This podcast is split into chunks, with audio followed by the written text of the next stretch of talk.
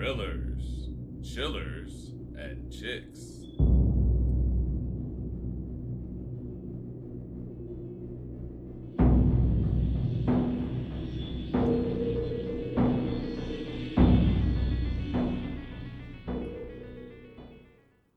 Hello, and welcome back to Thrillers, Chillers, and Chicks. I am chick number one, Hannah, And I'm chick number two, Erica. And today we are going to be talking about Knives Out, which is directed by Rian Johnson. Uh, this movie came out in 2019. Big fan. Uh, Erica had never seen it before, so I told her we had to do it for the podcast because it's one of my favorite movies of all time, I would say now. And what did you think of it, Erica? Um, I would also say it's one of my favorite movies of all time. And when I, like, literally right after I watched it with Hannah, I went and showed it to my dad. So, and he really liked it too. It's, it is such a cool mystery movie. I just think it's the bee's knees. It's really great. It's sort of a modern whodunit film. Uh, the movie starts out with two detectives interviewing the family of Harlan Thrombey in the wake of his death, uh, which appeared to be a suicide.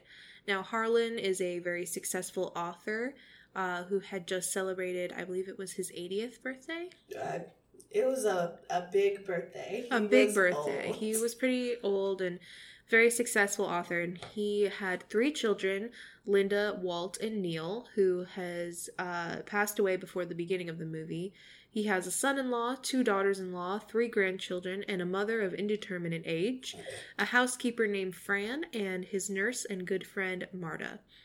Now, while the family is being interviewed, they notice the presence of a third person in the room who wasn't at their initial interrogations by the detectives. It turns out that this is Benoit Blanc, a private detective who's famous for his crime solving skills. He reveals that someone has paid him to solve the death of Harlan Thrombey, but he doesn't know who.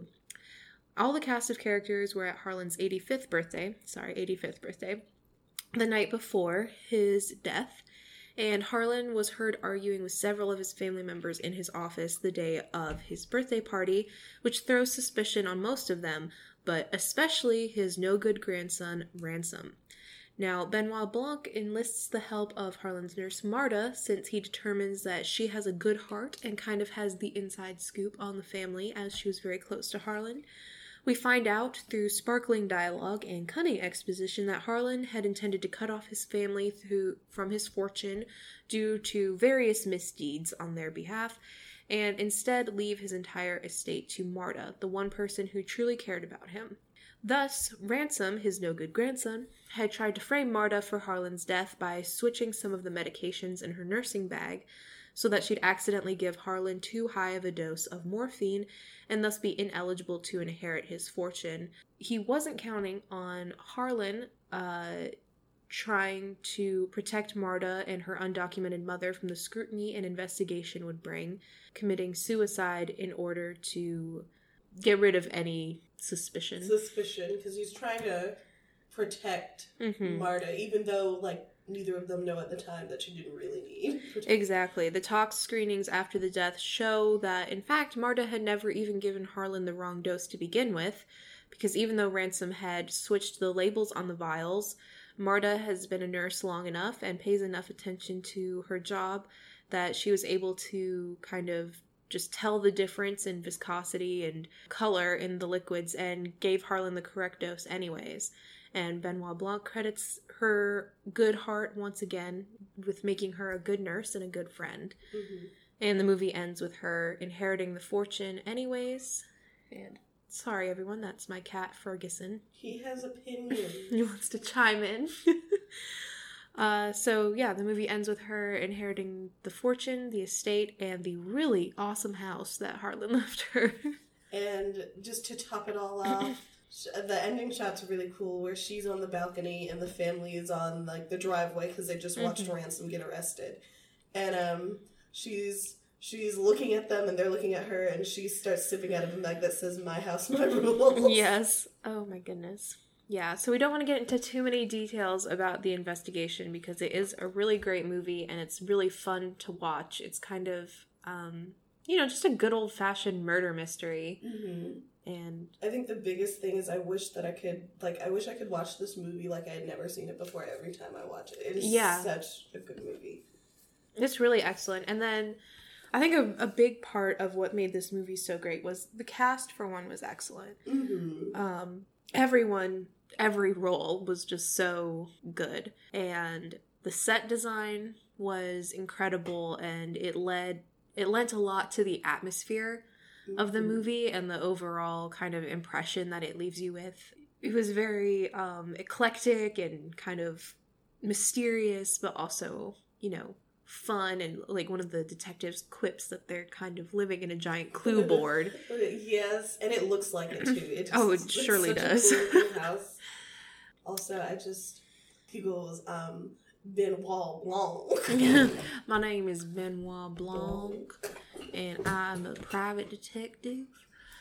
Um, but yeah, I think it was also just really interesting, kind of the relationships between the family and Harlan, and the family all, excluding Harlan, all just kind of seemed self serving. There were a few exceptions, maybe, where you know, you're like, oh, well, maybe that person's not so bad. But for the most part, they all seemed kind of backstabby or egotistical or narcissistic in some way or another. And you kind of look at Harlan, who's this very kind and generous man, and you you tend to wonder how such a great guy can be the patriarch of this sort of really awful hmm clan of people. Because when I started the movie, I thought Harlan was gonna end up being the one who was so like jaded and hmm and then maybe out of touch or whatever. And it's very interesting to see it end up being literally everybody else hmm except for um, like him and um, Marta. Yeah, and I think that's why he develops such a close relationship with Marta is even though he has such a big family, he doesn't really have anyone he can turn to because they're all looking to him to get something, whether Mhm. it's money or you know, a job or fame. They all want something from him and Marta never really wanted anything from him. She was just happy to be his friend Mm-hmm. and kind of go above and beyond her uh, call of duty as a nurse and just be there for him when he needed someone. And I think it was that goodness in her that really prompted him to leave her his estate, Oh yeah. you know? And it's such. I think one of the things, um, personally, I'm a very avid murder mystery fan. It's always probably been one of my favorite genres, from books or like Agatha Christie to uh, video games. Some of my favorite games of all time are usually like murder mysteries. Um, like Nancy Drew games and um, L.A. Noire is a really good one. If you like this movie and you like video games, that's a game that I think you should absolutely play. But you've probably heard or played it by now because it's very popular. but um, it is such a cool version of a murder mystery. Like it's, What makes a good murder mystery, in your opinion? I think, I think it depends because there are so many ways that you can, you know, I feel like there are some where it's not as mysterious. Mm-hmm. but it's still campy enough to where it still gives you those murder mystery old Mhm. school vibes. there are some where they're like super mysterious and you're like, I have no idea who it is. I can't really pin it on anyone. I can't call it. Um, and I feel like it depends on either what you particularly enjoy or what you're feeling like. Because Mhm. sometimes I like to be able to call it. Like, I think that's half the fun sometimes. Yeah. And other times I like to be completely in the dark and surprised. yeah. So I think it's probably one of those two or a balance. I agree. And I think for me, one of the things that makes a murder mystery or any kind of mystery really good is the characters because in any story, I think what really sticks out for me is the the people involved in it, you know. And in Knives Out, the the characters are really fleshed out and they're very memorable. And I think that's part of what makes, you know, this movie so good is right from the very beginning, uh, I care about Harlan and I care Mm. about his family and the way they they interview the family and the way they kind of shoot all the interviews and Um, they're going back and forth between the different family members, and you've already formed opinions on them um, within the first five minutes of screen time, Mhm. getting to know them. And it's interesting to kind of see how those opinions are either confirmed or maybe changed throughout the movie with uh, with various you know different uh, exposition and stuff. But yeah, I think for me the the mysteries and stuff that I tend to to enjoy the most it kind of has this element of like human drama in it or like um you know sort of a psychological twist and there wasn't as much of a psychological twist in knives out i don't think but it was definitely had some tried and true themes of just goodness and evil and greed and Oh yeah. those kinds of things And it balances it out very, very well. It balances out the kind of evilness and greed, and maybe not deeply the evilness, but you know, greed and kind of these warped views or you know opinions or whatever, and this very campy, funny, enjoyable, good time of a movie. exactly And it's also because I feel like one thing about murder mysteries is I think after a while it can sometimes feel like you've seen it all or they all follow the same Mm. formula hmm or it's tropes or you know a lot of times I wonder how much farther mystery can go not in terms of a genre but in terms of things we haven't seen before hmm and I was so delighted by this movie. It's a murder mystery in itself, but in the same way, I also feel like it's almost a play on a murder mystery. It's very. hmm I feel like that'll make more sense when you watch it, but or if you've watched it, you think you kind of know what's going on, and you think it's following this formula, and then it's not. And there are some things that, like in my notes, there were some things that I called mm-hmm. but I went back on those things a few bullet points down. Like there were things where I was like, I wonder if this is happening. Then I'm like, no, it can't be happening. This is happening. And it, it keeps you guessing the entire time. And even when you're right, you're kind of wrong. yeah it, it is not going to follow what you think it's going to follow. And it's such it's such a good time. I just wish I could watch it the first time over and over again. Definitely. If there was um, a way I could watch a movie again for the first time, this would definitely be one that I would want to watch all over again for the first time. But it's also fun to rewatch, even knowing what Mhm. happens. It's a great movie and definitely would recommend it. Oh yeah.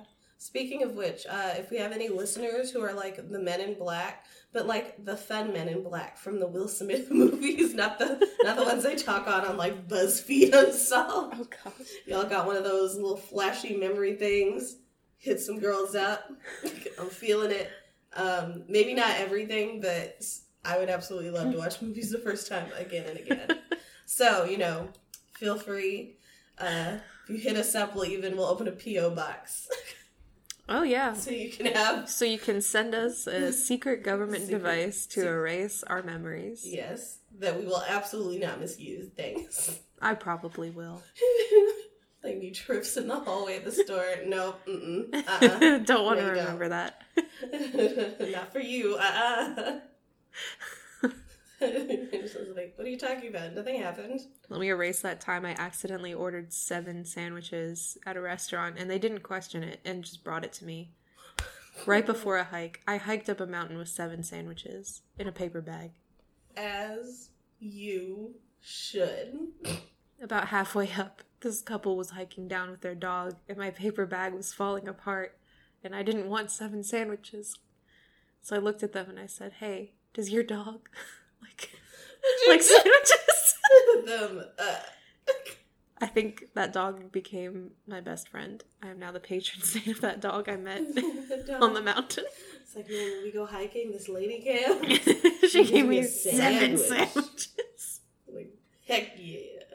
I would like to erase that memory. Let's erase that memory. What are you talking about? That's a great memory. Everyone was laughing at me. They're jealous of your patron The waitress of called- dogs and sandwiches. the waitress called all of the cooks from the kitchen to the window to try and watch me eat seven sandwiches. I thought. I tried to order two, and somehow she heard seven and then just didn't question it. It's like, hey, hey, y'all, look, check it out. This chick about to eat seven sandwiches. She just kept putting down plate after plate. I wasn't ready. Amazing. Beautiful. The true murder mystery of how that lady decided you wanted seven sandwiches. Well, then I felt bad because they were all watching me as I ate my one sandwich, and then I felt bad not delivering on eating the other six, but I'm only so powerful. I would say you're better than me because I would have absolutely tried to pressure eat seven sandwiches and gotten terribly sick. Ma'am. We love peer pressure. Anyways, uh, so we rate this movie. I would say I rate it nine out of ten knives. Nine out of ten knives that are out. Uh, I would also rate it nine out of ten knives uh, that are out and a part of the, the the the Game of Thrones chair that they have in the house. Oh my gosh, yes. See, Excellent. Knives Out ran, or no, Knives Out walked, so that Game of Thrones could run. Probably not actually true because I'm pretty sure the movie came out later, but I don't care. It did, but Game of Thrones surely did trip and fall flat on its face. So I've never seen it, but I believe it. it's not good.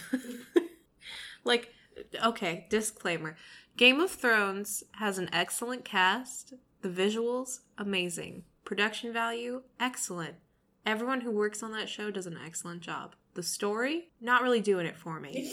And maybe one day I'll do a whole podcast about the beef I have with George R. R. Martin and the bastardization of Tolkien's fantasy genre that he tried to create, but that's a story for another time. Please. Um. So in conclusion, watch Knives Out instead of Game of Thrones. Yes, that is our recommendation. Just watch Knives Out for the entire duration of what Game of Thrones has been. Thank you for joining us this week, and we hope you come and join us next week. Well, we'll see you guys next episode. Stay spooky.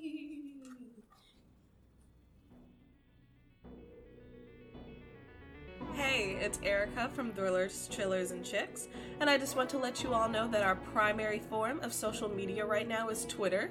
You can find us at and Chillers. There you can find updates and also give us your feedback on the podcast. Thank you again for listening and stay spooky.